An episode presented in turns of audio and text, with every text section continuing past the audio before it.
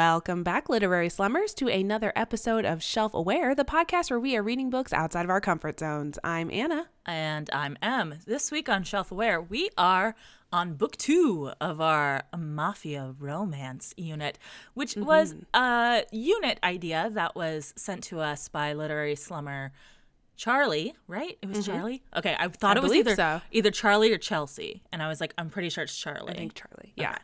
Um, so thank you, Charlie. Thank uh, We read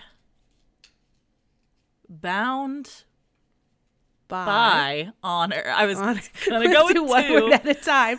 I was gonna say Bound to Honor, but then I was like, I don't think that's right.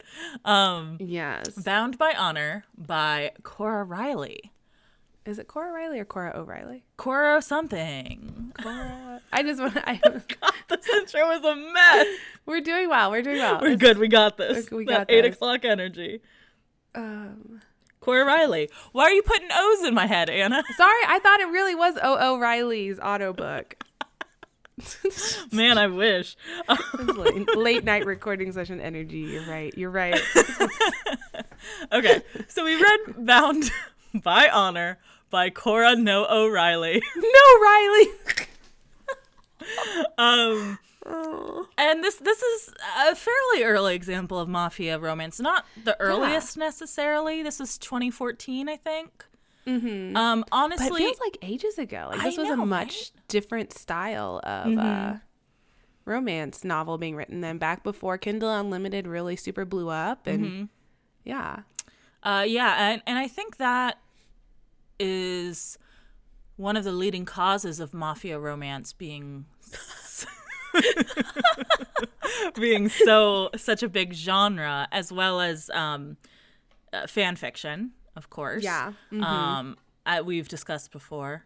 Mob AUs, Mafia AUs, they're they're a thing, and as Kindle Unlimited has become the app of choice for many a discerning reader. Um, horny reader, you know, you know. uh, I think that that kind of has led to the, the sort of tropification of like books in general. This is a common complaint nowadays how the publishing industry tends to pick up on tropes and market things based on tropes. Um, and so writers are writing in a very like tropified style where they are like you're coming to this book for this trope, right? You know? Right. Um, and so I think that there's a little bit of that in terms of the the increase in mafia romance in the last Uh-huh. few years. But I think that this was a good book to read for our second book in this unit. I will say that. It, it it definitely like went down the checklist of like here's what Uh-huh. happens in a mafia romance Yes. when one person is like the innocent and the other is very inve- involved in the mafia. I right? feel like we're solidifying the checklist, like you said. Yes. But I also think, and we haven't said how we feel about this book yet. Um, I there was a lot of stuff I didn't like about this book. There were certain scenes that I thought were very good, as romances go. Mm-hmm. And I think in general, it took the things that we complained about in the last book and said we wanted to see more of and turned the dial up on them slightly. Like we Mm-hmm. said, we wanted the heroine to have a dark arc, and I think Yes, that she she, do that. did.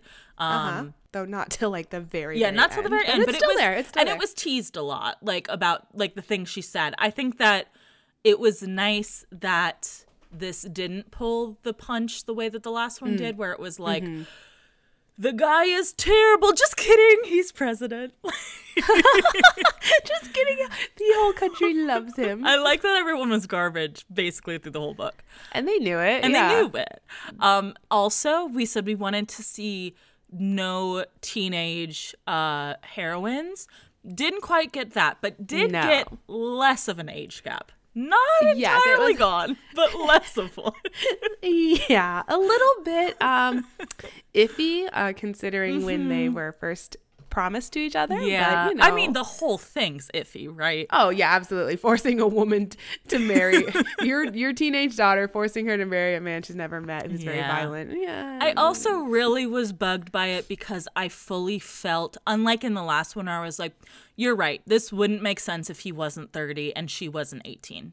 Doesn't mean it's good. I hate it, but it, it Mm-hmm. Yeah. wouldn't make sense, right? yeah. This one I was An like, older woman would just leave. yeah. This one I was like, you could have aged both of them if you want to keep the age gap, but you could have aged them up like literally just two years. And it would have been very easy to do, and I would have found it like significantly less creepy. They still would have met when she was 17, but I Yeah. think that like 20 to me reads a little bit different than 18. I know that's kind of Yeah, like- arbitrary, but What if they were engaged at 18 and Yeah. then she married on her 21st birthday or Right, something? and I mean, of- like, yeah. the argument that is spoiler you know for the rest of this discussion but what happens in this book is that she's promised to this other mafia guy and her mother argues for the wedding not to be right that second when she's 15 argues for it to be when she's of age at 18 super mm-hmm. fucked up but Yeah. you could easily just tweak that a little bit like you said make her 18 and then have the mom say something like oh i was married at 21 can't she just wait till then mm-hmm. Yeah. and then then it would make the mom's argument seem a lot more like she cares about her daughter and a lot less that she's just like but the legalities, you know? Yeah, yeah. Cuz honestly like I feel like even if you you as a mafia boss are okay with marrying off a 15-year-old, they talk about like not wanting to pull heat and stuff and this guy is in the news as like a socialite sort of vibe. There would be questions asked if he married a 15-year-old from a different state, you know? Absolutely. So like I feel like that's that's less of a like the mom just really cares about her daughter and wants to give her time and more like everybody kind of realized that it was a fucking stupid idea to try to marry off a 15-year-old in the year of our Lord 2014, you know? Yeah. Uh, though in some states, Well, you can do it. It's the same thing it's as just real fucking weird. it's it's the same thing as the president marrying the teenager in the last book where i'm like Yeah. yes it was legal for her to get married at that time but, there's are gonna no way people wouldn't ask questions about it and that he would have a successful run There's for no presidency way he didn't sit down for an interview with Yeah. like Oprah or somebody, and they were like, "So tell me about your child bride. right Why like, did you make the choice to marry come on a, an 18 year old?" you're telling me anderson cooper wouldn't have been all over that come on now Yes, come on now. Um okay so that's generally i feel like my feelings on this book are generally lukewarm like Yeah, established some stuff in the genre, felt better about it than the last book. There was some stuff I thought was, you know, pretty good and some stuff that I was like, "Oh, that was trash." How do you feel? I just I really could not get over the 15 year old being forced to marry. And and yes, a lot of this book does take place after she's 15 years old, but we we sit with her as a 15 year old for so long that it's just like it's icky. Well, it's only two chapters, and I'm Mm-hmm. not saying that I don't agree. I'm saying that I think that could have easily been cut out. Again, Yeah. the Yeah. choices that were made does make it seem like the teenagerness is the point, which is Yes. gross. Yeah, it did feel a little bit um it, it felt like a taboo romance Mm-hmm. in that regard. Um and then I also like there was just some some details about like I mean, I I get it. This is this is a, a world of violence. It's you know, you gotta do what you gotta do to survive, but they're like, this kid has been a made man since he was eleven when he killed his first his first man and and uh everyone's been afraid of him since he was thirteen. And I'm like, this has to, you are all grown men with guns. Like this has to be the most terrifying thirteen year old to ever exist. Like what? I will say I was okay with that simply because it meant that the age gap could be less, right? Because I feel like I do like that. But yeah, it's like he's got to have been established for a while for this to work. Mm-hmm. He's got to have the reputation, right? Yeah. But then you run up into the problem of okay, then he either is significantly older than her, or he's been a very scary since his prepubescent days. You know? Yeah, which like, come on, if his voice is changing while he's in the mafia, there's no way he's scary. I I choose to believe that everyone is kind of looking back on this with uh, blood tinted glasses. Yeah, you know, man. like you they're like you saw him with acne. Yeah. you saw him sweaty and stinky. Like, come on. that. Like you're scared of him now, and so you're like, I must have always been scared of him. He always, you know? even as a 13 year old, he looked exactly like this. yeah. So I just thought that part was really cheesy. I think for me, like, I don't know. I, I, I, I get why they did that. Um, I just, it just, Yeah, I, it it's a me out. hurdle. It really it's a hurdle to get over. Both of them, the age thing and the age thing. Yes. and then I truly like I just did not care for the chemistry between these two characters. I feel like she gave so much Mm. Yeah. so quickly and he still acted exactly the same at the end and like I'm just- Yeah. I mean, it really was about her coming into her own as mafia queen. yeah. Which yeah, this that's is a cool about her concept, but also it is a romance novel, and I want the two characters to have chemistry. Yeah, I just thought they were just okay. Yeah, Like, I, think I'd agree with that. Yeah. I think that again, there were certain scenes where I was like, I like how this is being portrayed. Like to get into spe- specifics, like the blowjob scene. I was like, you know, this is like a good, uh, you know, relationship in terms of she is inexperienced and he is talking Uh-huh. her through it in like a non-condescending, still fun way. I was like, cool, Yes. yes, I love that sex positivity, love Uh-huh. it.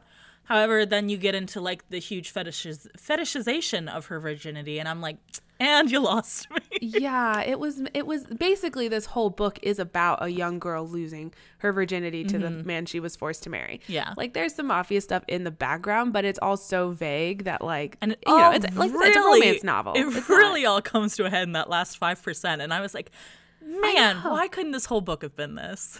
i know it was so interesting i was like you really just like I don't know. You just threw it in at the end to end the book. You're like, I'm done now. they fucked. I'm done. I need to do some hurt comfort real quick. Quick, find me someone to shoot this woman. Yeah, but just like real, real quick. um, I think kind of like getting a little bit ahead of like what we would like to see in this. I, I have this image in my mind, I think, of a version I would have liked better of this book is if they they were more similar in age and it was kind of more about them learning to mutually respect each other Yes. as they also have to learn how to navigate being in a mafia family. I think, and I know this is going to be a controversial pitch for you mm-hmm. because you don't Yes. like this, but Okay. I think dual perspective would have helped here. Mm, because I think Yeah, that's true. there's a lot of stuff that we can interpret as him being like, I love this woman, but like mm-hmm. she's not interpreting it that way. And so it does just come because he's not good at emotions or whatever. So it does come Yeah. across as just he's just the same samey all the way through. I think, Yeah.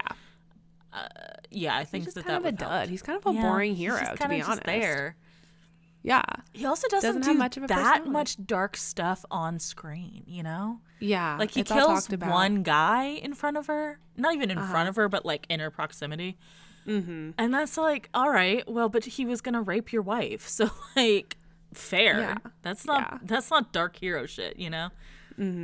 Which, you know, if you like the trope of who did this to you, Yeah, that's true. there you go. There you go. There's there's one. Put it on the board. Um, speaking of, if you like the trope, would you recommend this to people?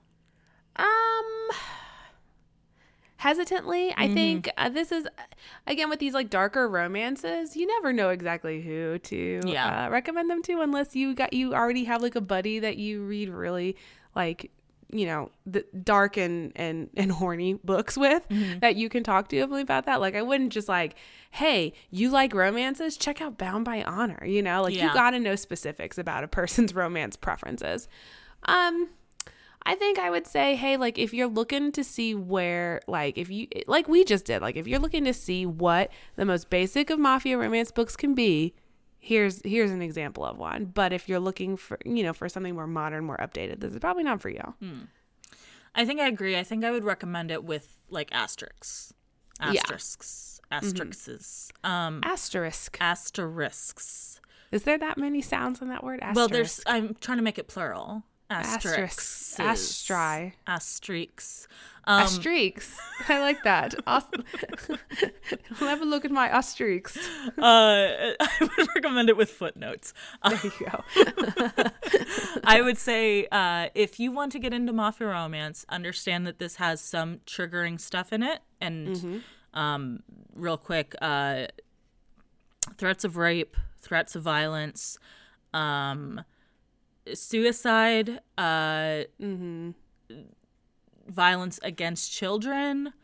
Um, I'm trying to think if there are any other All kinds of ones. Yeah, basically all the violence, gun violence, page, yeah. um, Dismemberment. uh, drugs, uh, uh, Yeah. specifically uh, date rape drugs. being yeah, roofied. Yeah. um, yeah. I'm sure there's there there's a few others. I'm trying to think though if there's any other big ones. Lots of ones that discussion of virginity. lots of discussion of virginity, which I feel like that's not Abusive really as much of a trigger as much as that's an ick. Um, yes, abusive parents, hundred percent. Um, neglectful parents. Uh, Yeah. separation of like like forced separation of siblings. I feel like that might be triggering to some people in this day and age. Yes. Um, so heads up for that. But if you are okay with that sort of situation, Death of a parent, death too, of a parent, yeah. yeah. Um, it hits it all. yeah, every every single one. Um, there's probably, I mean, there's no pregnancy stuff in this one, which is a plus. Thank God. Yeah, he got her on that birth control. he was like, "You're taking some Yeah. fucking birth control." He's like, it's 48 hours till our wedding night. Get on the pill. um, if you're cool with that and you want to check out a mafia romance, I definitely would recommend this one over the last one that we read. Absolutely. Yeah. Um, I don't know that I think it's the best one out there, but it does seem like it fits kind of the bill of what you would expect in a mafia romance. Um, so yeah, I think if it's your jam or if you want it, you want it to be your jam, maybe th- give this one a shot. yeah. Well, what else have you been reading then? Okay, so this wasn't my jam. I think I can definitively say at this Uh-huh. point. But the thing that Did it you kept read a jam? I okay. So I kept thinking during this how much better this would be as a historical again. Okay. Because, you know, just make them a duke and a duchess and make it a political alliance. Bing, bang, boom, you're done. Yeah, You know, absolutely. easy, easy peasy. Historical fantasy. This is why these genres exist. Um, it's so that we can have weird restrictions and not have to worry about the fact that it doesn't work in the modern age. Um, so I, I was thinking about historical, so I decided I would go read a historical to cleanse my palate. I didn't get all the way through, um, and I feel like I'm going to recommend this, and everybody who's into historicals is going to be like, "Duh, you haven't read that yet," because it had a lot of buzz around it when it came out. Um, the book that I'm currently reading and will immediately go back to after this podcast um, is Alexis Hall's A Lady for a Duke. Have you heard of this one? I've heard of Alexis Hall. Uh huh. Let me see. Let me look up the cover because that's the only way I recognize. It. You might recognize it by the cover. Alexis Hall, um, a lady for a duke. See, oh, I see. Okay, Alexis Hall wrote a boyfriend material. Yes. huh? that's why I know Alexis Hall. I don't think I know this book. Okay. So I'm going to tell you the premise, right? Go Because it. it's so good. Um, Viola is like a lady's companion to her sister in law. Uh-huh. Her sister in law receives a message from her, like, protege slash, like, former, um, like, not caretaker, the reverse of caretaker, the thing that you take care of. Yeah. Warden charge. Ward, uh, Ward, Ward, Um, Ward, Her yeah. former former ward, um, Miranda, who has written to her because she is having trouble at home. Specifically, that her brother is incredibly sad and will not do things and isn't taking care of the the property and is being Mm-hmm. a bad lord. And it's kind of like couched because Miranda doesn't want to like talk shit about her beloved brother, but Yeah. okay. So they get this letter. The sister in law is like, Viola, we have to go there to take care of Miranda and also to take care of the brother who I know was close with you once. And Viola's like, Yes, I I do feel badly about the situation, but I don't really want to go because I don't want him to see me, right? Mm-hmm. But eventually the the sister-in-law talks him into going and the reason that the brother is so terribly sad is because his very best friend, bosom buddy, uh, died in war. Oh. Okay. He also received a leg injury. It was a terrible war. There's a lot of PTSD stuff. Alexis Hall has very good content warnings on his website as well. So check that out. Um, so the brother's very sad. And he's like, I miss my bestest friend in the whole wide world so very much. Um, I am I feel terrible that I let him die in battle and I like had to look through the bodies and I couldn't even find his body to bring it home. And he couldn't find the body because his best friend faked her own death because she's trans and wanted to live as a woman and is Viola. So Viola was like, took the chance in battle to be like, I'm a fake my own death. I've been wounded. I'm a fake my own death. And then she went go, went back to her family and they accepted her. But obviously she like is not out as herself. She or her uh-huh. former self. She's hiding basically as her sister in law's like lady's maid or lady's companion. so now, yeah, so now Viola's like uh, very upset because she thought that like he would get over it. And he is like a wreck of a man because of the death of his very best friend. And it's so good. shit. it's so good. Uh, like I'm not all the way through yet, but it's shaping up to be one of my top reads this year.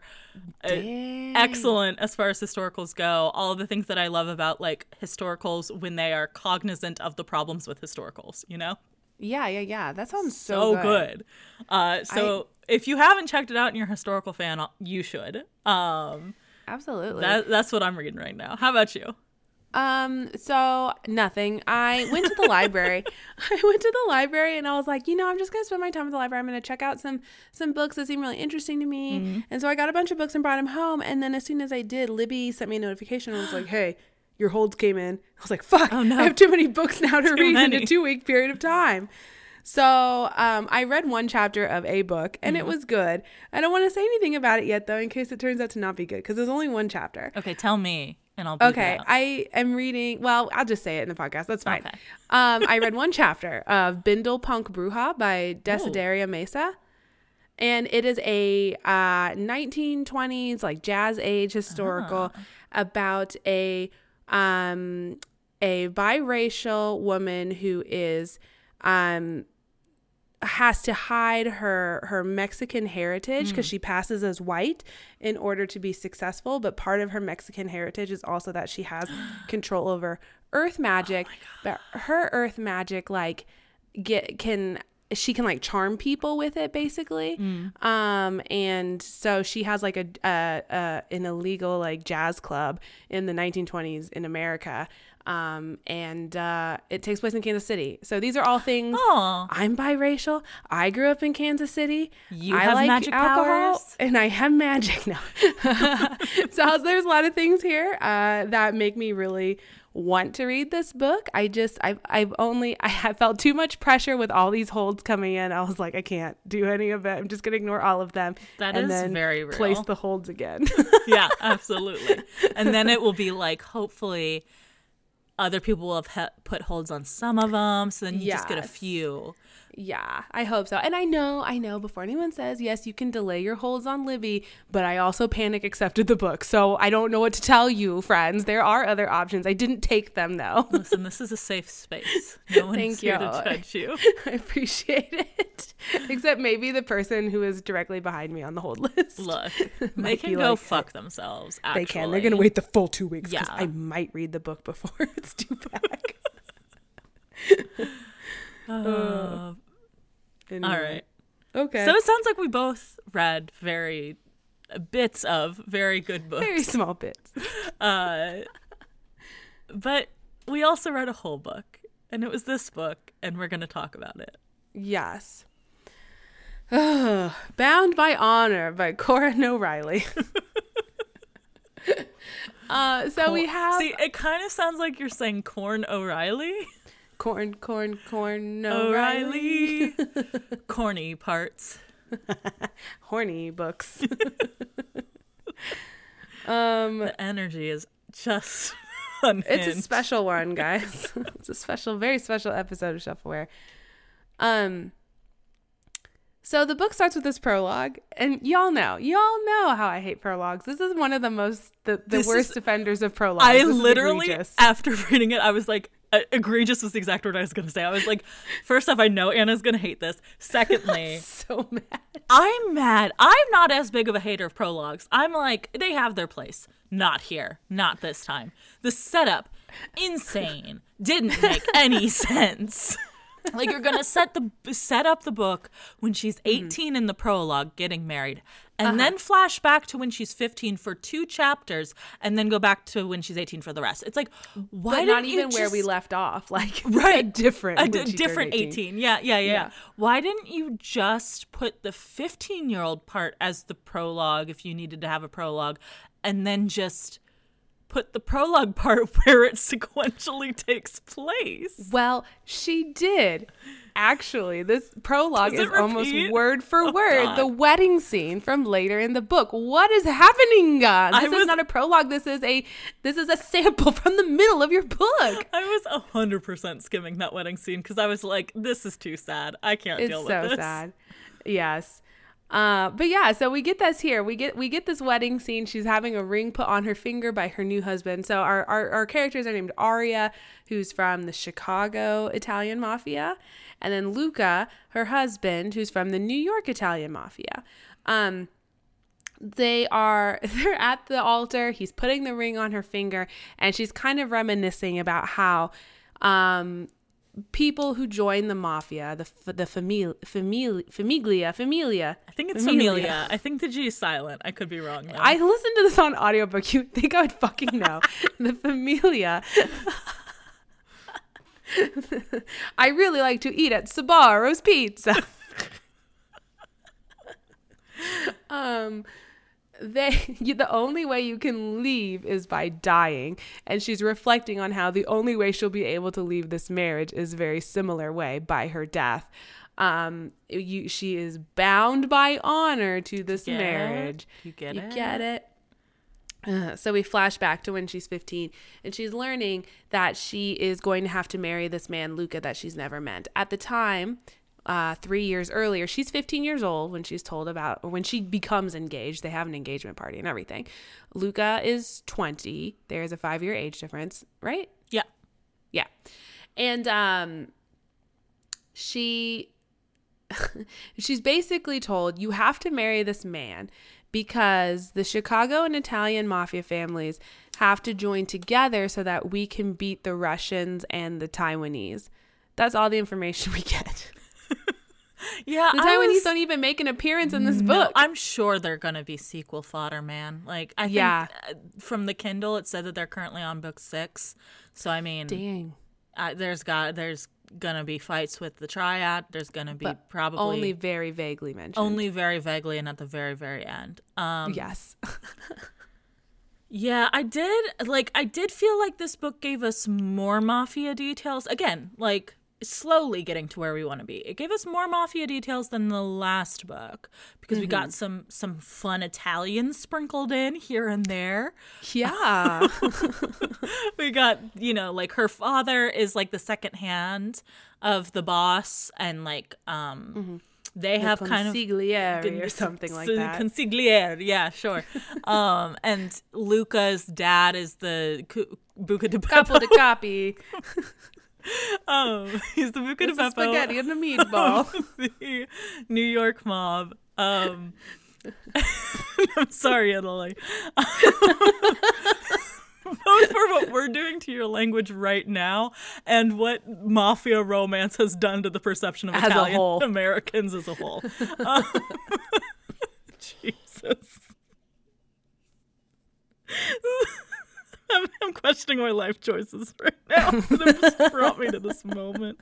Uh, okay, okay. So I like that we got a little bit more detail about the structure and a little bit like there were other mafia people who she interacted with aside from just her immediate family. Um, Uh huh. Whereas in the last one, it was pretty removed from like actual mafia stuff, right? Yes, yeah. It was like we deal with the mafia in a brutal way, but I'm going to be a president, so. But I'm gonna be a president, so don't worry about it, honey. Um, you're 12. Go to your room. this one, at least, like there was there was some world building. It's not like I I, I believe that Miss Baba O'Reilly did in fact research the mom. what? Baba O'Reilly. yeah. That she did research the mob or the mafia at least a little bit. Whereas I'm pretty sure that other writer, who I'm not going to look up right now, had just kind of heard about the mob through like a game of telephone and was doing right. her best. They're just like bad guys, right? They're just like bad guys. They're just bad guys. uh yeah, so so so um the reason Aria has to be the one to marry Luca bec- is because she's so the most beautiful girl. fuckable at 15, She's the most beautiful woman in Chicago at the age of 15. the age of 15. the age of 15. The age, Um, I'll say it again, of 15. of 15.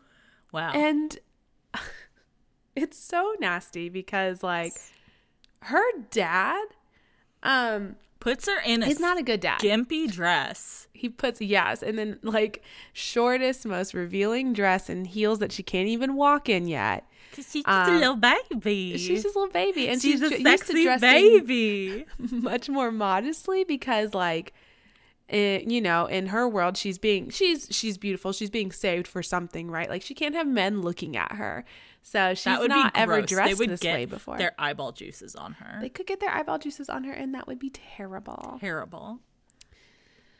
so she meets luca and he's like doesn't say anything. He's like acts like he's not super impressed but um you know he he instantly is like okay she's mine now.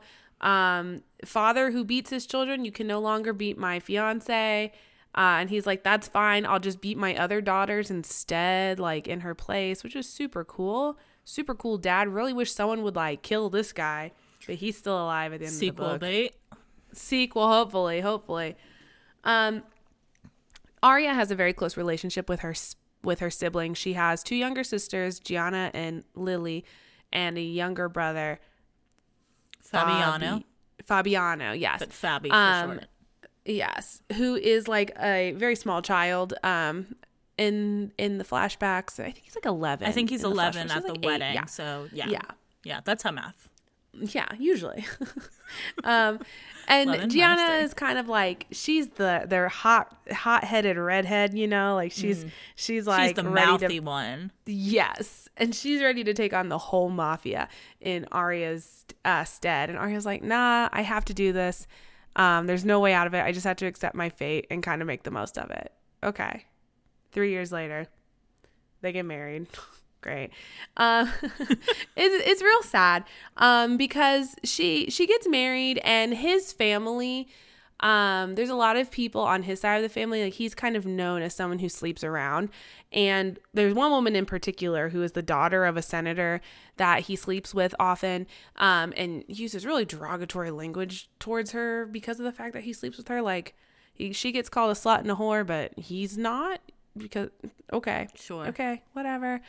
Um, but she's really jealous, obviously, of the marriage, and so she tries to like um ruin it every chance she gets. So like um I think like the night before the wedding or sometime really close to the wedding, she basically whispers into Aria's ear like he's going to fuck you bloody and it's going to be terrible. Hope you enjoy having sex, haha, bitch, How sort of thing. did she get away with this long of a whisper?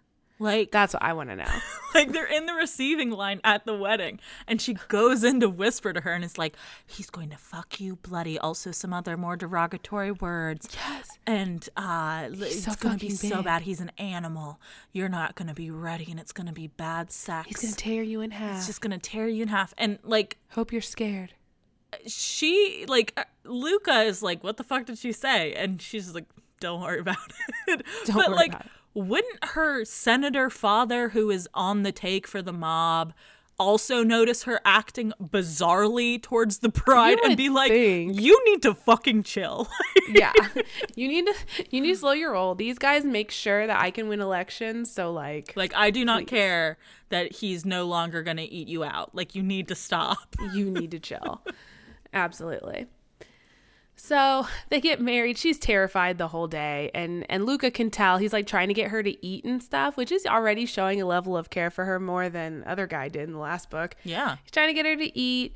Uh, she won't eat. He you know he's just trying to look out for her and take care of her. But time passes. Also, and feeding your partner is another uh, borderline kink, but definitely trope. So put it on the Oh, yeah.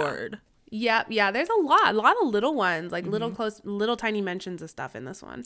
Basically, if you kind of want a werewolf romance and all of the tropes that go with that, this is very similar. Like, Yes, yeah. It's less It's just he's less hairy. similar. Yeah. no nodding. no nodding, but, But they. hmm, the size thing. Okay. I mean, like, I feel like arranged marriage is just like less explicit nodding, right? They're both like that's yeah. they're both. I'm trying to remember. I think it. I'm trying to remember which YouTuber used the phrase like, uh, it's like horny get along shirt or something like that.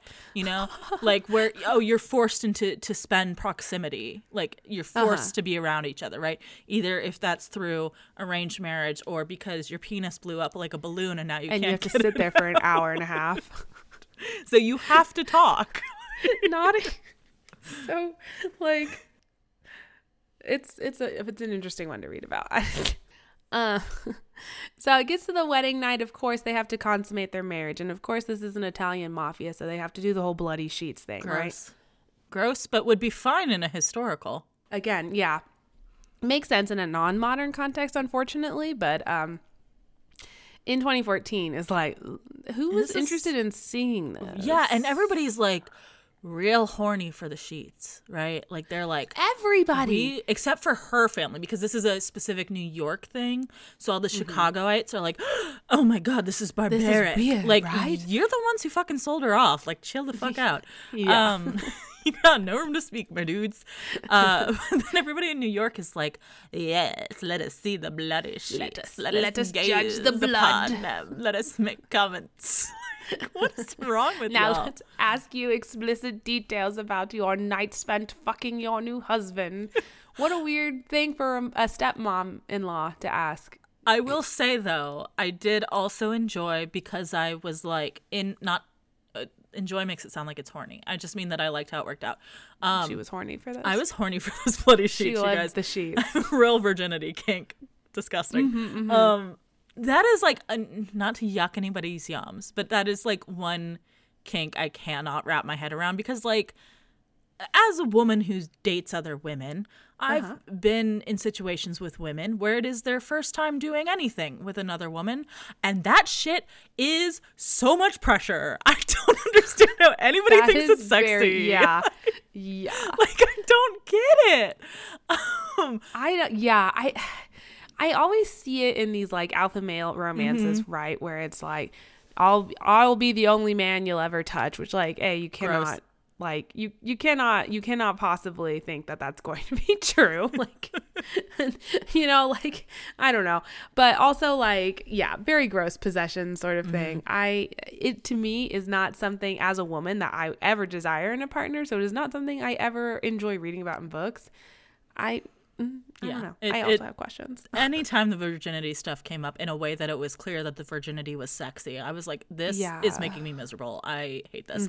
Um, but I was gonna say I did like that in this bed, bloody bed sheet mess.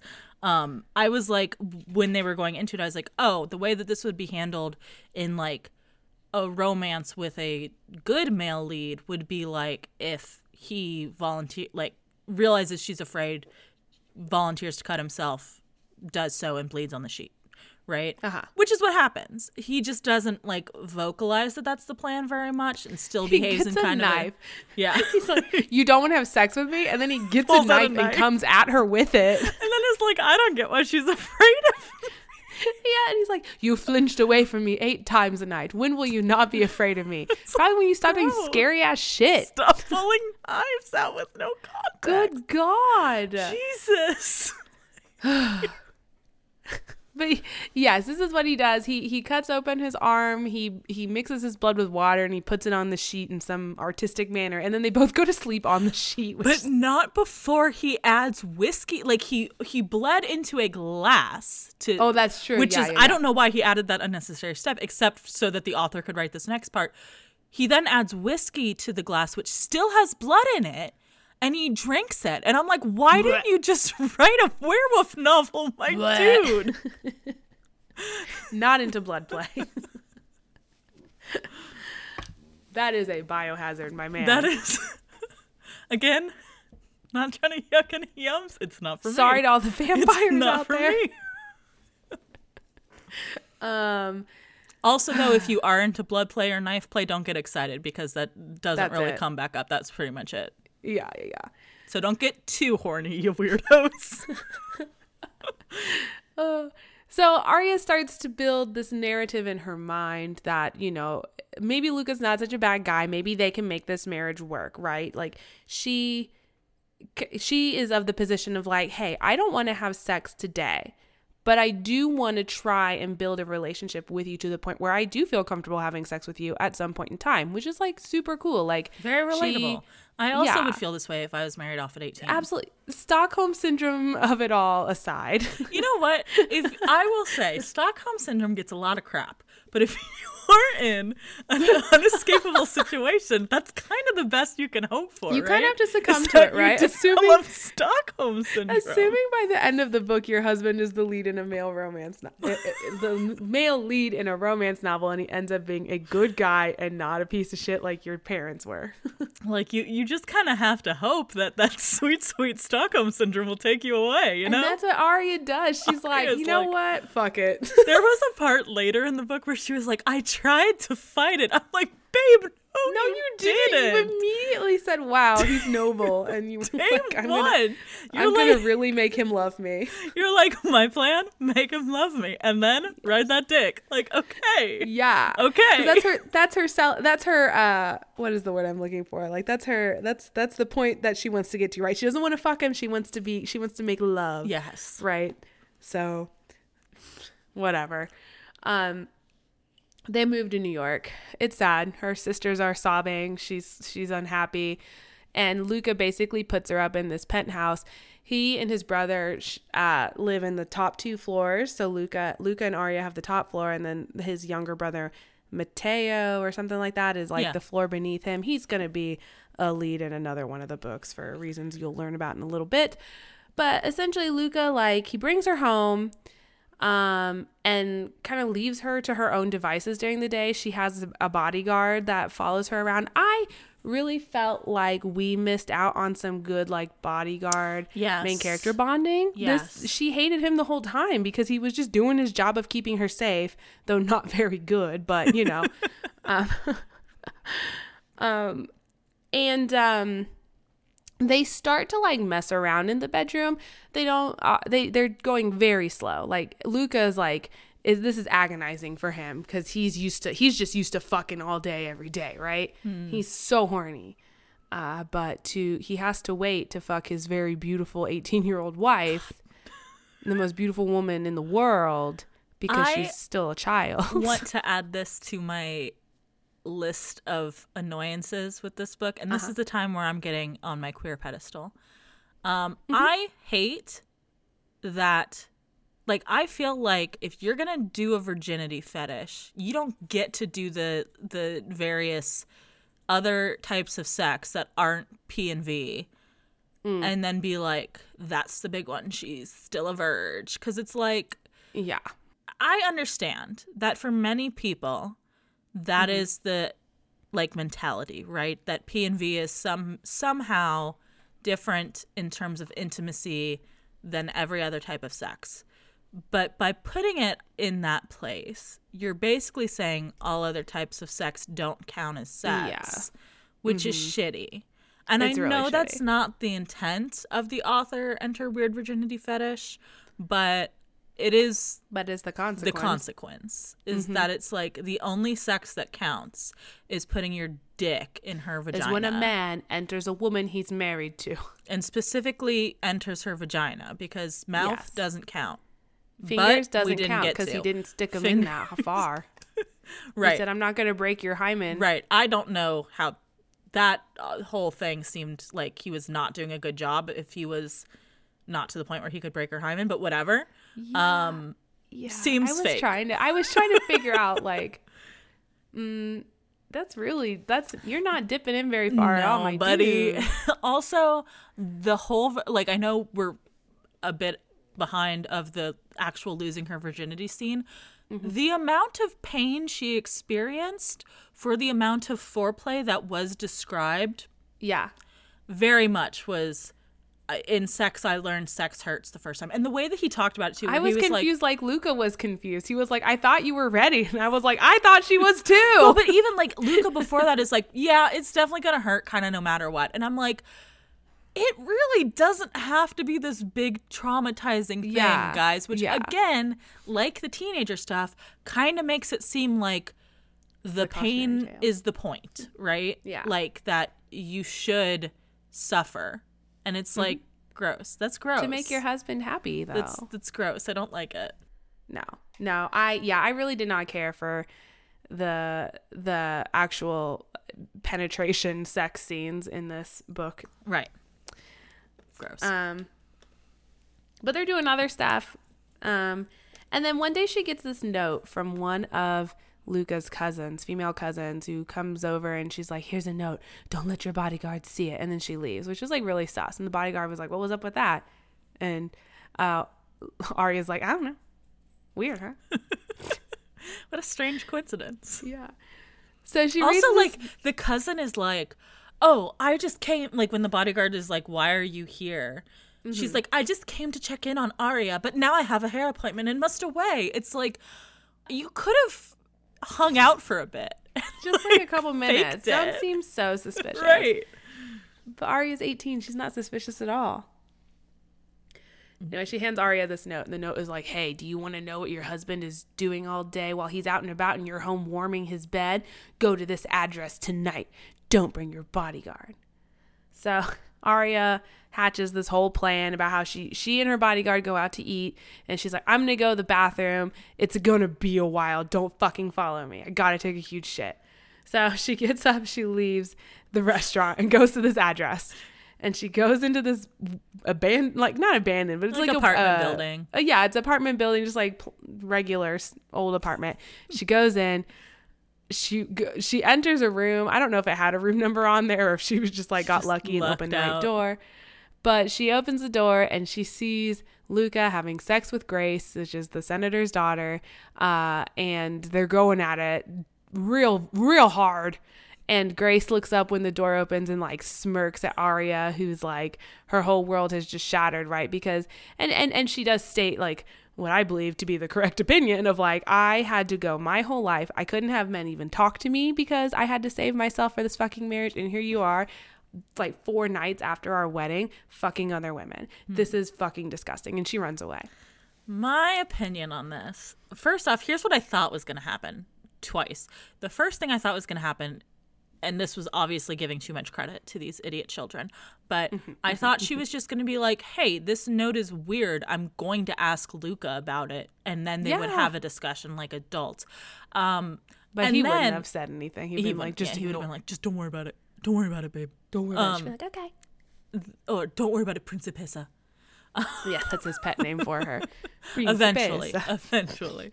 Uh, Well, yeah, once she starts having doing sexual things with yeah, him. we're not at Principessa territory yet. No. Um, I thought that she was going to confront Luca about it and it was going to turn out to be like a blackmailing situation or something. Or like his Ah. dad had said he had to keep Grace happy for like Yeah. ties with the the politicians or something. Like something where it was like, "Oh, you're also being manipulated by the mob in terrible ways and your body is not your own and so we can bond over this." That is Yeah. not what happened. I don't think No. it's the worst thing in the world that he was fucking another woman except for the fact that they were having like some sexual relations. Um, It just wasn't the type that he preferred. I think that, I think if, again, if everybody just talked to each other, if he had sat down and been like, hey, I get that you're not ready for sex and we're not really like emotionally connected. I had a girlfriend. I would like to keep seeing her. I honestly, I would be chill with that. I would be like, yeah, you're right. I'm 18. I don't want to fuck you. I want to get to know you. Um, I understand that a lot of people in our world have mistresses, and yeah, you also were first forced into this marriage. Go ahead, but Mm-hmm. the fact that he's like, like didn't talk about it. But of course he doesn't. because No. he's Luca and he doesn't talk about it. I'm like, y'all need to w- read the ethical slut and just like move on with your lives. This is this is silly. Like, what are we doing? It's like everybody in the mafia knew too, apparently, that this is this is the building he would go to fuck Grace right, like Everyone knew this address. I was like, mm, well, I guess because they do say Cosima, the the cousin, is friends with Grace. So like, Yes, yeah. She put her up to it. So dumb. So Dumb plot twist. Didn't do anything to bring Didn't- the characters together in any way, which should be I feel like anytime there is a complication in a romance, the point should be that you get over it in a way that draws the characters closer together. Mm-hmm. Versus this, which was like, I think she was attempting to do that, but it really, it just was like, no, this just kind of seems like he's a shithead. yeah. This he was he was not he was not his best Luca here. No. he was being the monster Luca. Monster Luca, which apparently is a real thing. Whatever. Just write a fucking werewolf book, oh my guy. Just Come on. What are you It's doing? fine. That was also extremely popular still in 2014. Yeah. oh, So she finds out about this. They have a big fight, but I mean, she has nowhere else to go. So she eventually goes back to their penthouse and he's like, Where have you been? And she's like, Walking around. He's like, In New York City by yourself?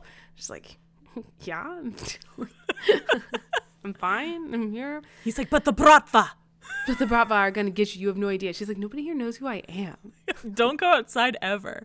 Which Don't go outside this house I- ever without your bodyguard. I do agree somewhat that like it and I think actually like the book worked against this in the end, but like his wedding like people would have taken pictures and posted it on social yeah, media. absolutely. If he is as big of a As a- socialite as yeah, they say, like it, it she would if the because we find out that the Bratva has been trying specifically to find her. And it's like, Yes. did you not look her up on Facebook, my guy? Like, what's um, up? you're doing we haven't even tried to Google her yet. you're doing a bad job at kidnapping. Extremely, actually, very ineffective. I don't know why the New York Mafia is having such a hard time with these guys. Honestly, Really, I could have dealt with the Bratva very quickly.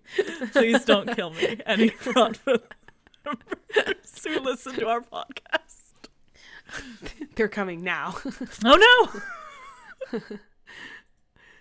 Um, so they they have this discussion, and she's like, "Luca, I don't want you to be with any other women. We're fucking married." And Luca's like, "Okay, but like, when do you think we can start fucking?" And she's like, "I don't know, man. Like, give me some time. Maybe like a year."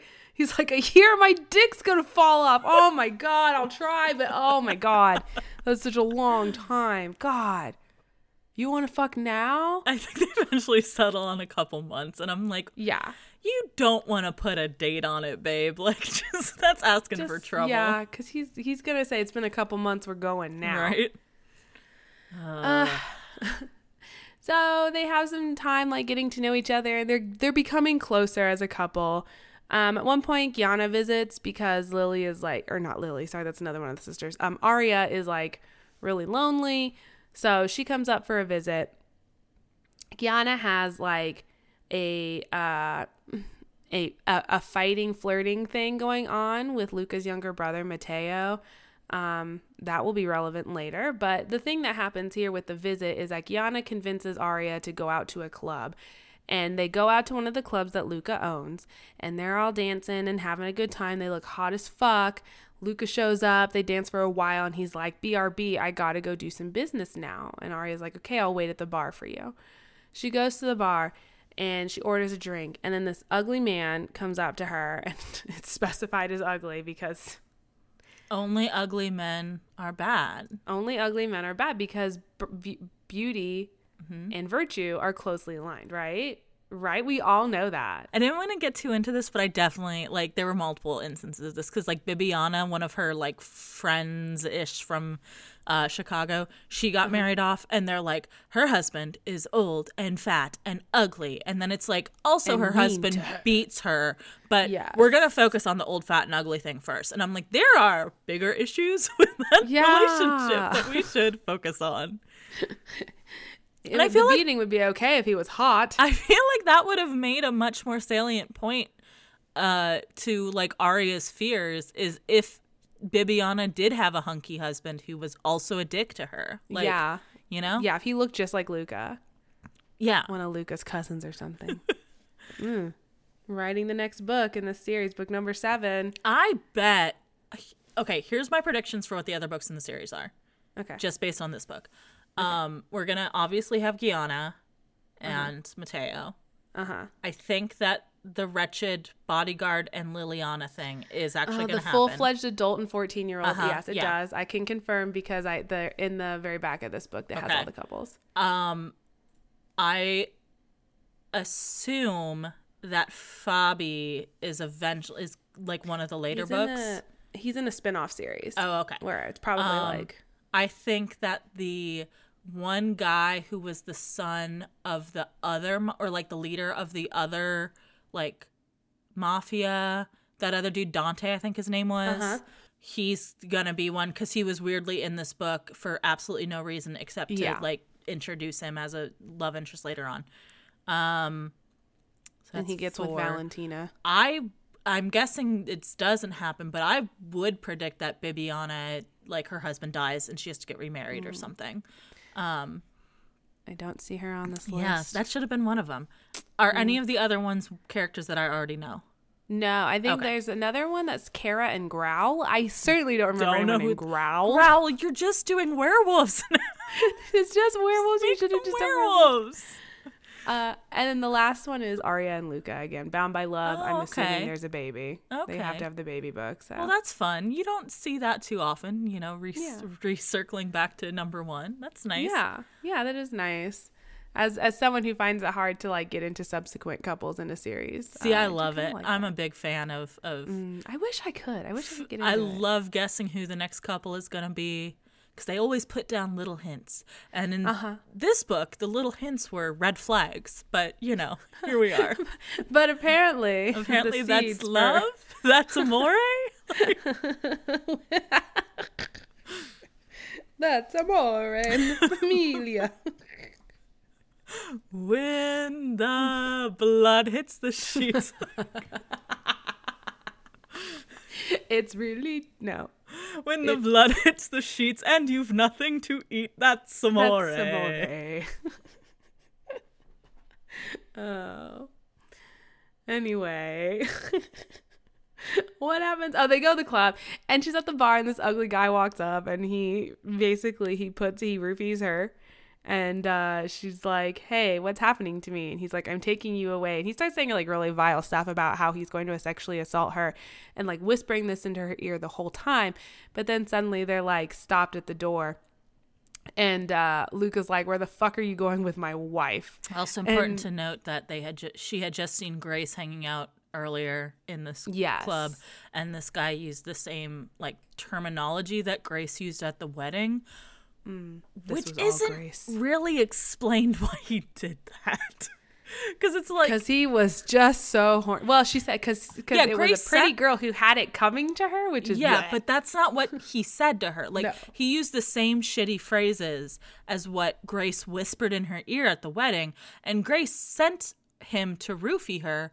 But I would assume that Grace wasn't pulling a, a fucking um, Tyrell here and being like, "Tell her it was me" by saying these phrases want her to before you rape her. Like what? but yeah. So Luca steps up and he's like, "Hey, I don't like this," and then he kills this man. Cool. Well, they have like a whole kind of like they do a whole torture scene, and Luca gets to have his like big mafia hero moment. Uh, and uh, Aria, she's like, man, I. Uh, oh, she told Luca. She's like, here are the exact words he said to me, which kind of like flips a switch into Luca and sends him into feral mode.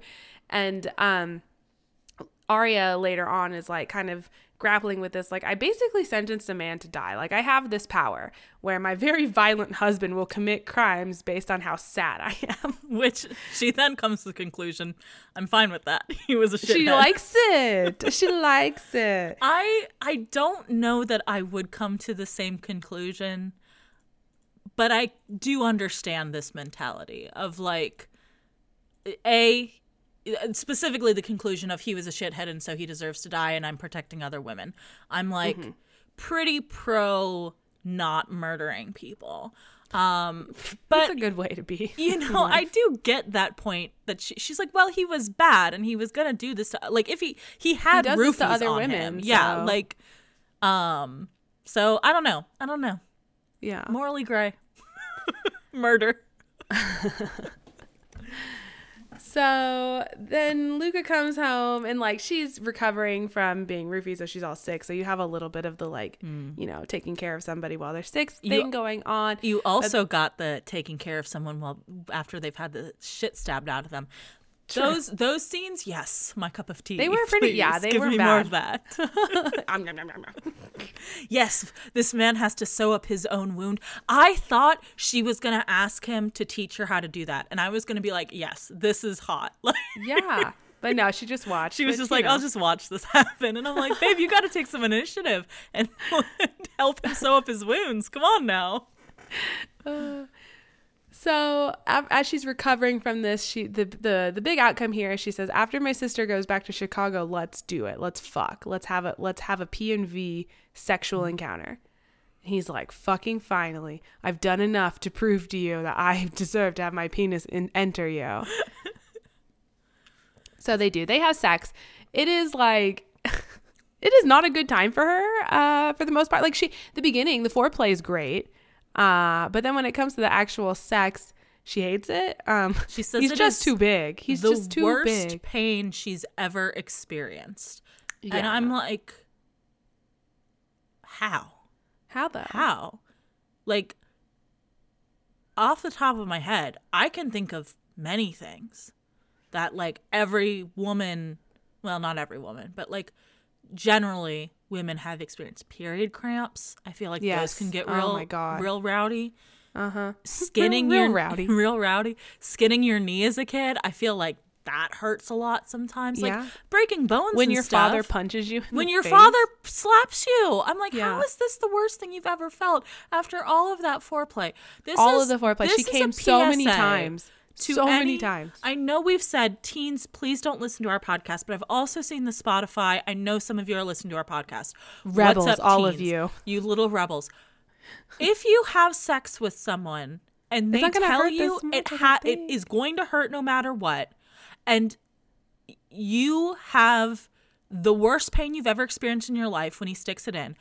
You need to talk to a doctor about vaginismus. Like you need to talk to someone Yeah. because that's not normal. This is not normal.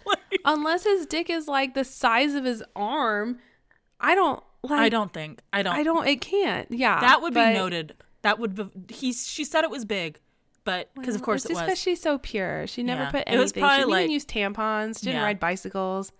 Jesus. Like Um, I also feel like this is a good place to bring up another one of my favorite things to do with romance novels, which is figure out what random thing the author thinks is really sexy that not Uh-huh. necessarily everyone agrees needs to be in so explicit detail.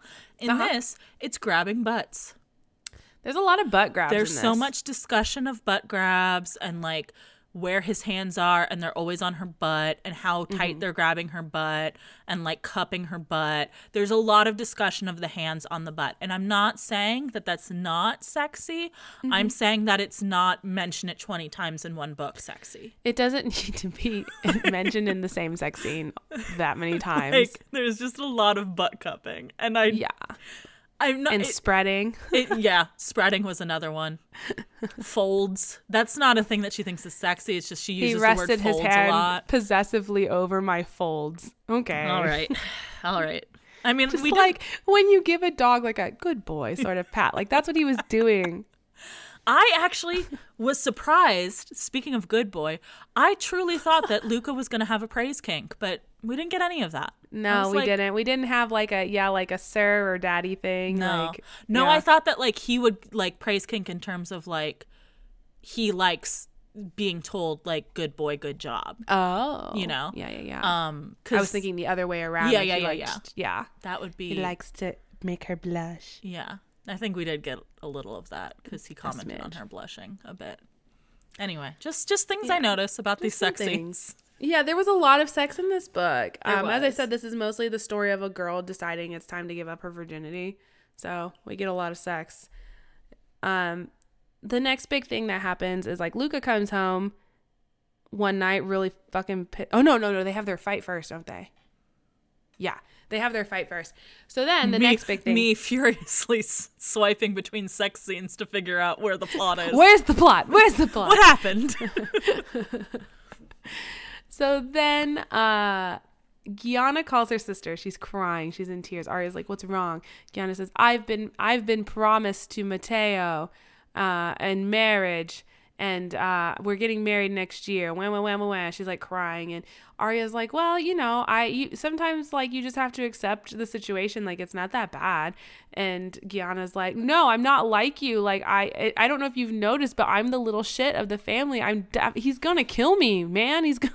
like dad married me to this man specifically to punish me. Yeah, it's like ooh, that's rough. That's also though. I feel like Gianna. I don't. I'm sure this will come up in the sequel they kind of have a talk about like would it be possible for Aria to run away and the conclusion Aria comes to is like she doesn't want to leave her family and this is the only mm-hmm. way that she can stay in contact with them if she ran away there's no way she would be able to take all of her siblings with her right um mm-hmm. which like that's real i i in the last one where I was like, "You're 18, just don't do this. Just go literally anywhere else," you know. Uh-huh. In this one, I was like, I do get why she went along with it because it, like that is her personality, right? Is that she loves her siblings like and is the mother to them, right? And it's uh-huh. like, yeah, yeah, I, I understand why you would need to stay in their life to the point that you would sacrifice your freedom, right? Mm-hmm, mm-hmm. Um, Gianna doesn't have that motivation, so I'm like,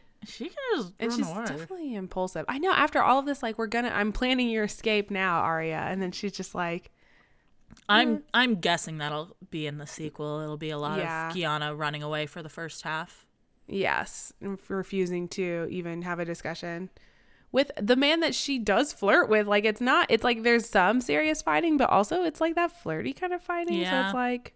It. Re- I mean, it reads as flirt fighting to me, especially from Matteo. Yeah. Oh, yeah. Especially. I don't know how into it Gianna is. It's hard to gauge. She is also only seventeen. She's also so the fact a child. That he was so like, like, I love to flirt with the seventeen-year-old. I'm gonna marry her. Like, okay, uh, dude. the second most beautiful woman in the world. We all need to have a talk. Yes. And again, like, it would be such an easy fix, even if you didn't want to age them up, to at least take out the ick factor of the 15 year old thing by having him be vocal in that first meeting about like she's a literal child. Like yeah, yeah. I, I'm not attracted to her because she's a child. Like she needs to cook a little bit longer. Right. Like let's let this one simmer. But no, it, he he probably would have gone along with it if they had, you know, let her get married at 15. He would have been down. So like that's mm-hmm. gross. I mean, it's still pretty gross that he married her at 18 when she has no life experience. But so sheltered. Doesn't even want to go to college. She's like, I don't. Nah. I'm yeah, I thought I thought maybe that was gonna go on the list of like mafia romance tropes. Is like husband lets you get an education, but apparently husband no. gives you wings to fly. nope. I can fly so. higher than an eagle. Anyway, uh, so she gets into a fight with Luca. She's like, "Hey, fucker." Were you going to tell me that y'all were planning to marry my sister to your brother? And he's like, what are you mad about? That means she's going to live here with you. Like, isn't that like, aren't you sad all the time because you're lonely? She's like, this is fucking bullshit. I don't want this story for her. I want her to have happiness in her life. How long have you, has this been in the works? And he's like, I don't know, like a month. She's like, we've been fucking and you've known about my sister going to be married to your brother? That's some bullshit, man. Again, easy fix of just have him not have known. And then mm-hmm. they can still have this fight. He can be like, oh, she's marrying Matteo. That's great. She'll be here in New York. And then yeah. she she's like, how could you possibly have that reaction without him being a huge creepazoid? Like, mm-hmm you have all these opportunities to not make this guy a creepazoid and you keep not taking them and it's stressing me out. You want him to be as bad as possible. Right. Like you're like really straddling the line of what can i get away with here that people will still think is romantic? Like the ways that i want him to be bad are not the ways that you want him to be bad. Like you mm-hmm. want him to be bad in a like overly possessive, doesn't take his partner's thoughts into account way. And I'm not down with that. I want yeah. him to be bad in a murders more people in front of her way. Yeah, like, for her. Yeah, like let's go back to that one. Let's do that. That one was one. cool. I don't like this dismissive bullshit he's doing. Because then you no. could also just get like the he's a, a silly boy who doesn't understand emotions thing and be like he doesn't understand why she's upset about it instead of him being like purposefully withholding information from her. That's Because he knows it's gonna make her mad. That's shitty. You're being a shit. It's really shitty. that, but he got what he wanted, man. He got that sex. That he didn't have to wait a pussy. year. God. so they have a big fight where they're not talking for a few days, and Aria's actually like, "I miss him. I miss talking to him. You know, like I miss fucking him. You know." I'm like, okay, well, at least you know. Like, cool. Yeah. So one night he comes home and he's like in monster Luca mode and he's like being really vicious and he like bends her over the couch and he has sex with her in a very rough way that he's never done before. But she finds out she kind of likes it, so like whatever. Guess it's okay. Um, yeah, they have sex for a while like that and then uh she like they go to bed or something. I don't remember. But the next morning he wakes up and she's like covered in bruises and stuff, right? Because it was really rough sex. And he's like, Oh my God, what did I do to you? Like, what happened last night? And she's like, You don't remember? And he's like, No, I was in monster mode. I don't know anything that happened. And she's like, It's okay. You were rough, but I liked it. That's fine. And he's kind of relieved and, and she's like, Well, what what happened that made you react in this way? And he's like, Oh, the Russian mafia killed my dad. So now like he's the head of the New York familia. he's the capo de capi. of He's the Buca de Beppo. of New York City, Buca de Beppo. oh my gosh. So they go to the funeral and uh you know it's fine he doesn't really he just has a terrible relationship with his dad um because you know how how could you have a good relationship with someone who forces you to to kill people when you're 11 years old but um and um Yeah, I don't think we've. I don't know if we've gotten to it this point in the book, but we have certainly haven't talked about it yet. yeah Like Luca's tragic backstory stuff. yeah there's a we lot can of mention it. it, now I mean, I his mom committed suicide because she was tired of being raped by his dad, which makes it really shitty that then that is a thing that like I don't think we talked about this either, but uh Aria throws in his face when she finds out about the marriage. She's like, "Well, every time we had sex it was rape. I didn't enjoy it at all." It's like you knew at this point that his mom killed herself because of the rape thing. And like you he and said that's never addressed Right. Like he said multiple times, like that it bothers him when you say that he's a rapist. And it's like, that's probably why. You Yeah. probably should stop doing that. So Aria isn't exactly not a total shithead either. no Um, no no Uh, so his mom killed herself, and then when he was 11, uh, some people in the uh, New York mob were like, "We're gonna try to take over." So they were gonna kill his dad and him and his brother. Came into the room, tried to kill his brother. He, uh, someone woke up. I don't know. He killed the guy and then hit his brother in the closet. Went down and killed some more people with his dad. Very tragic. Also, his dad made him have sex with prostitutes. That's at up. 13 That's at fucked up. 13 Um. So i obviously, so many questions for those women oh I know, right? Oh my god Yeah, so he does have he does have the tragic backstory chops to get like a He little does. bit Yeah, of he a doesn't pass. understand human emotion. No, he needs therapy. Fuck. so, so after this, they kind of like they make up a little bit. Um, and at the they go to the funeral, and then after the funeral, like her family is all there because they, you know, came to pay their respects to their in law. Um, and he's I don't like, buy I don't want that these mafiosos can keep taking so much time away from work. I just I think it's That's one of the great benefits of being in the mob is you have unlimited PTO. I think it's showing a real lack of commitment. So they he's like, "Hey, I don't want you and your siblings in New York City now because I feel like shit's about to go down. We got to take this fight to the Bratva's door, whatever. Uh, so I'm sending you all to the Hamptons to this really nice home we have on the beach there. It'll be safer." Spoiler Sure, alert, it was not. not safer. so they get there and they're all they're getting all settled in for the night. The siblings are like bonding. Um, and then one of their bodyguards, one of the Chicago bodyguards who they've known their entire lives, his name is Umberto. He, I thought he was going to be a bigger deal than he was, but no, he gets killed. He gets sniped right in the head, and everyone's like, ah, what's happening? But then also, like, Gianna and Aria got in a fight over the whole marriage thing, and Gianna, like, stormed out of the house right before this happened. So Aria's bodyguard is like, You gotta get to the panic room, Aria. And she's like, I can't. You take my younger siblings, but I have to go find Gianna. I have to go out there where all the Russian guys are and try and find my sister, whatever. And, And the I think- bodyguard's like, Luca's not going to like this. She's like, I don't give a fuck. I think she's she's like, if anything happens to my siblings, I will kill myself. So I will ki- and then it will be on And you. And then it's and your you think fault, Luca's gonna be happy? It's like that's some fucked up You can't manipulate people like that. That's no wonder your bodyguard doesn't want to talk to you. That's Right. fucking bullshit. No wonder you don't. I bet when we get to this third book and it's him and the 14 year old, hopefully a bit older by then, but probably just No. 18, um, that it's going to be like they're going to be having pillow talk and he's going to be like, So why, why does your sister, why is she so mean to me? All the Can you like, time. talk to her to tell her to lighten up or something? really like, I'm just trying hostile to work environment. I know, I know she was like an angsty teenager when I met her, but like But you're also an angsty teenager and we get along really well. I feel like fucking you all the time. What is the deal? oh, mafia romance. she finds her sister. Uh, there's gunfight. Luca's like, he calls her. He's like, I'll be there in 20 minutes. I'm getting on the helicopter now. And then suddenly 20 minutes has passed somehow because Luca's there in the house and they're all shooting each other and yada, yada, yada.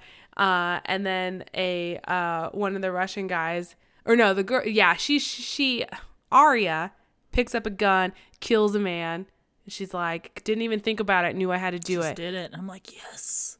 But then another guy goes to aim at Luca and she's like, no. And she jumps in front of the bullet. She takes a bullet for him.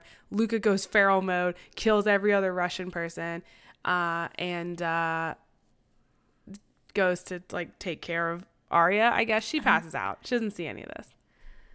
She gets shot in the shoulder. Um, and he's like, we have to take her to the hospital. There was a real fixation in this book on him on her not seeing the bad things he did. And I'm like, no. Yeah, like they, uh, we need her to see. We need her to witness. Right. Like she needs to be horny for it. What are Yeah. you doing? You're writing in the wrong genre. He's doing werewolf things. He's doing and he werewolf should be doing mafia See, that's the that's the thing is he is a werewolf, but He's if Aria can't see it, then how will he's hiding it from her. That's yeah, that's how he killed all those guys. Is he went a werewolf, mode werewolf. And he ate them all. He ate them. There's no evidence. them. He was like, and then after after the shootout, he was like, "Boys, clean this up." And then they also became wolves and just ate all the bodies. Yes. Excellent. They're all werewolves. And then he took a little a little tongue bath to clean up the blood on his fur. Oh yeah, how sweet.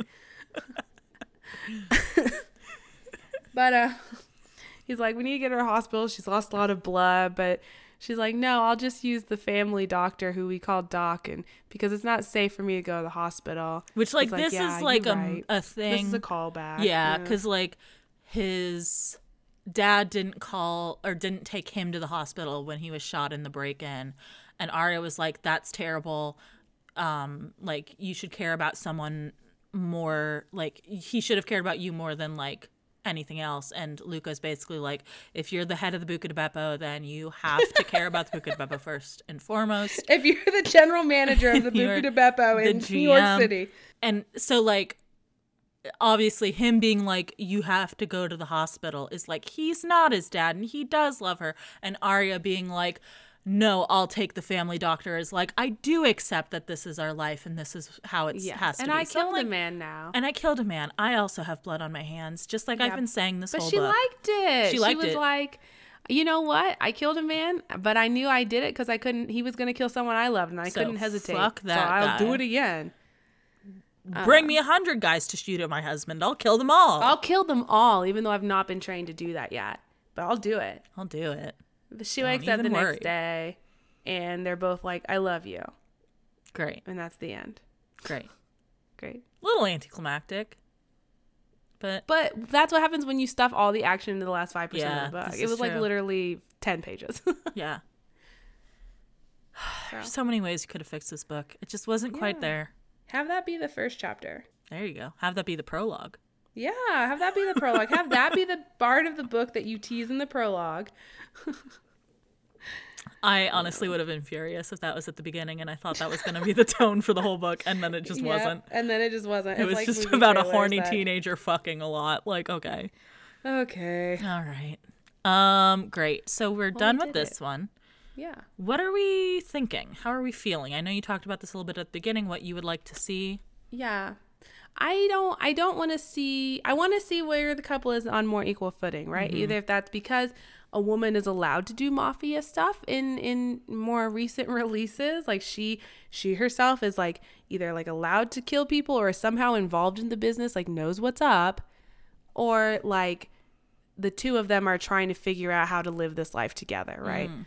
Um that's that's what I, that's all I really want. I think everything else I can kind of get on board with, um, as long as it's like uh, maybe no age gap, Yeah. but you know, Or adults min- too, minimal age gap adults, with- like twenty five or older. Yeah. I would I cuz I feel like 25 is asking a lot from what we've seen It- so far. yeah, I would go like 21 to I, she has to be able to legally drink alcohol at the wedding. Yeah, I think uh-huh. that's gonna be my cutoff. she has to legally be allowed to drink at the marriage that she was illegally forced into. uh, yeah, I agree on all counts. Um, I will add no pregnancy. That was a refreshing break in this one. Um, I also I feel like I don't know 100%, but I feel like because we have a chunk of time for reasons that will become clear when I talk about what's coming up next uh, between this episode for and the end of this unit, I might go all Highlander time travel romance on this and read a bunch of these just to get the vibe. And I think the one I don't know if we'll be able to do this for the podcast because I feel like I haven't seen these in any lists, so I would assume if they exist, they're probably pretty indie. Like, um, and we tend not to do indie if we think we're gonna rag on it too hard, which Uh-huh. there might be some overlap there. Um, I would like to try to find a queer mafia romance, preferably two women, but I'll take two men. Oh, Yeah. that sounds bad. Um, I would read a book about two consenting men. Yeah, I think that's going to be my goal is to maybe read a few more of these and try to find a, a queer one. that would be yeah. I'd be interested in that. Yeah, I'd like to see how that plays out with all of the like very heteronormative things in this book. The weird virginity kink. The weird virginity kink. Um, All right. Yeah. Well, let's talk about what's next because it's or not. Let's not. we Let's don't have to. we do don't have to get into it. Let's no. do it though. No. Buddy, let's do it. um, okay, so first off, next week, nothing to fear. We're just back with another Warriors with a meow meow. Why would you say it that way? Why would there be something to fear? Why would there be something to fear coming out? Why would you say? Why would you Power preface it that way? Eclipse. Oh, that's fun. It has the same title as that Twilight book. We don't talk about that, but it does. um, I'd rather. then the week after that, oh, hear those sleigh bells jingling, ring ting oh. tingling too. It's Christmas time, and that means it's time for shoes. Oh no! We will be back. no! I had to look up which one it is because I No! It doesn't again. exist. You know they actually destroyed all future copies of these books. They don't exist anymore. Well, I'm sorry, they do. Um, we will be reading the next book in the Christmas Hope series, also known as the Christmas No, Shoe no, series no, no, by no, Donna no, Van no, Leer. no, no, no, no, no, no, no, I don't hear you. I don't have to read it. we will be reading the Christmas Promise. oh no! Each Christmas, we are given a promise from heaven. And each year on earth, we make promises to each other. This is a story about how a promise from one person to another shows us the true meaning die. of faith, remembrance, and love. Oh, So uh tune in two weeks from now, December 26th. God, it's over 200. It's 206 pages. This is the longest one yet. It is it's a chunker by VanLiere standard. Fuck. I can't. This inspirational fiction kills me every year. Oh, you know? the house on the cover is cute, though. I like it. Yeah, that. it's a nice house. That's a nice little Tudor. we can take some I'm mad though. Ugh. Warmly humorous and deeply poignant. Yeah, right. Hmm. This sounds like it's going to be a real return to form in terms of Christmas shoes. Seems like we got a lot of the this the like OG As long as Christmas shoes Nathan plot shows points. up I'm sure he will. With his shoes. He's a thousand years old now. I can't believe we're gonna have to read this book and to have to handle the fact that one of the main characters' names is, Is Chaz. Yes, I noticed that as well. We got a Gloria, we got a Chaz. And Do a you think this is a Christmas book? Chaz. Gloria makes sense though. Yeah, Gloria does. Chaz though, like Hey, at least I guess it's not like Nicholas. Chucky. Chucky. Chucky Finster. Yeah, whose dad is named Chaz. This His is where my train of thought Chaz. was. Back to the Rugrats fanfic. Oh God. I wonder if there's some oh. Rugrats Mafia fanfic. It's worth Also- looking up. Did we talk about Rugrats fanfic on the podcast? We didn't. No one knows no, what we're no, going on about what now. The no. fuck we're talking about. okay, All right. All right. In the meantime, if you have any books or units you'd like for us to cover on the podcast, either because you think we would love them or hate them, you can tweet at us at shelfawarecast or email us shelfawarecast at gmail.com. As always, thank you to Ben Cope for the use of our theme song. You can check out his YouTube channel in our show notes below. We are also on all of your favorite podcast aggregating platforms. So if you haven't followed or subscribed to us on one of those, you definitely should. Otherwise, what will I have read this Christmas promise book for? if no one is here to listen to me complain about this book for an hour and a half in two Mondays, I'm going to lose my mind. You're a woman. You're supposed to suffer. Damn it, original sin. No, come back to bite me in the ass. If you use Apple Podcasts or Spotify, we'd very much appreciate a five star review. But if you don't, that's all right because you are allowed to talk about us anywhere on the internet you like. In the words oh. of Cora Reilly, I'd actually never eaten at a KFC. Mother and father would have never taken us to a place like that. Oh my god. and then they, they go to a Korean restaurant and she's like, What is this mysterious food? I can't believe a man like you, Luca, would ever eat food from My- another country. Like, My parents only ever took us to Olive Garden.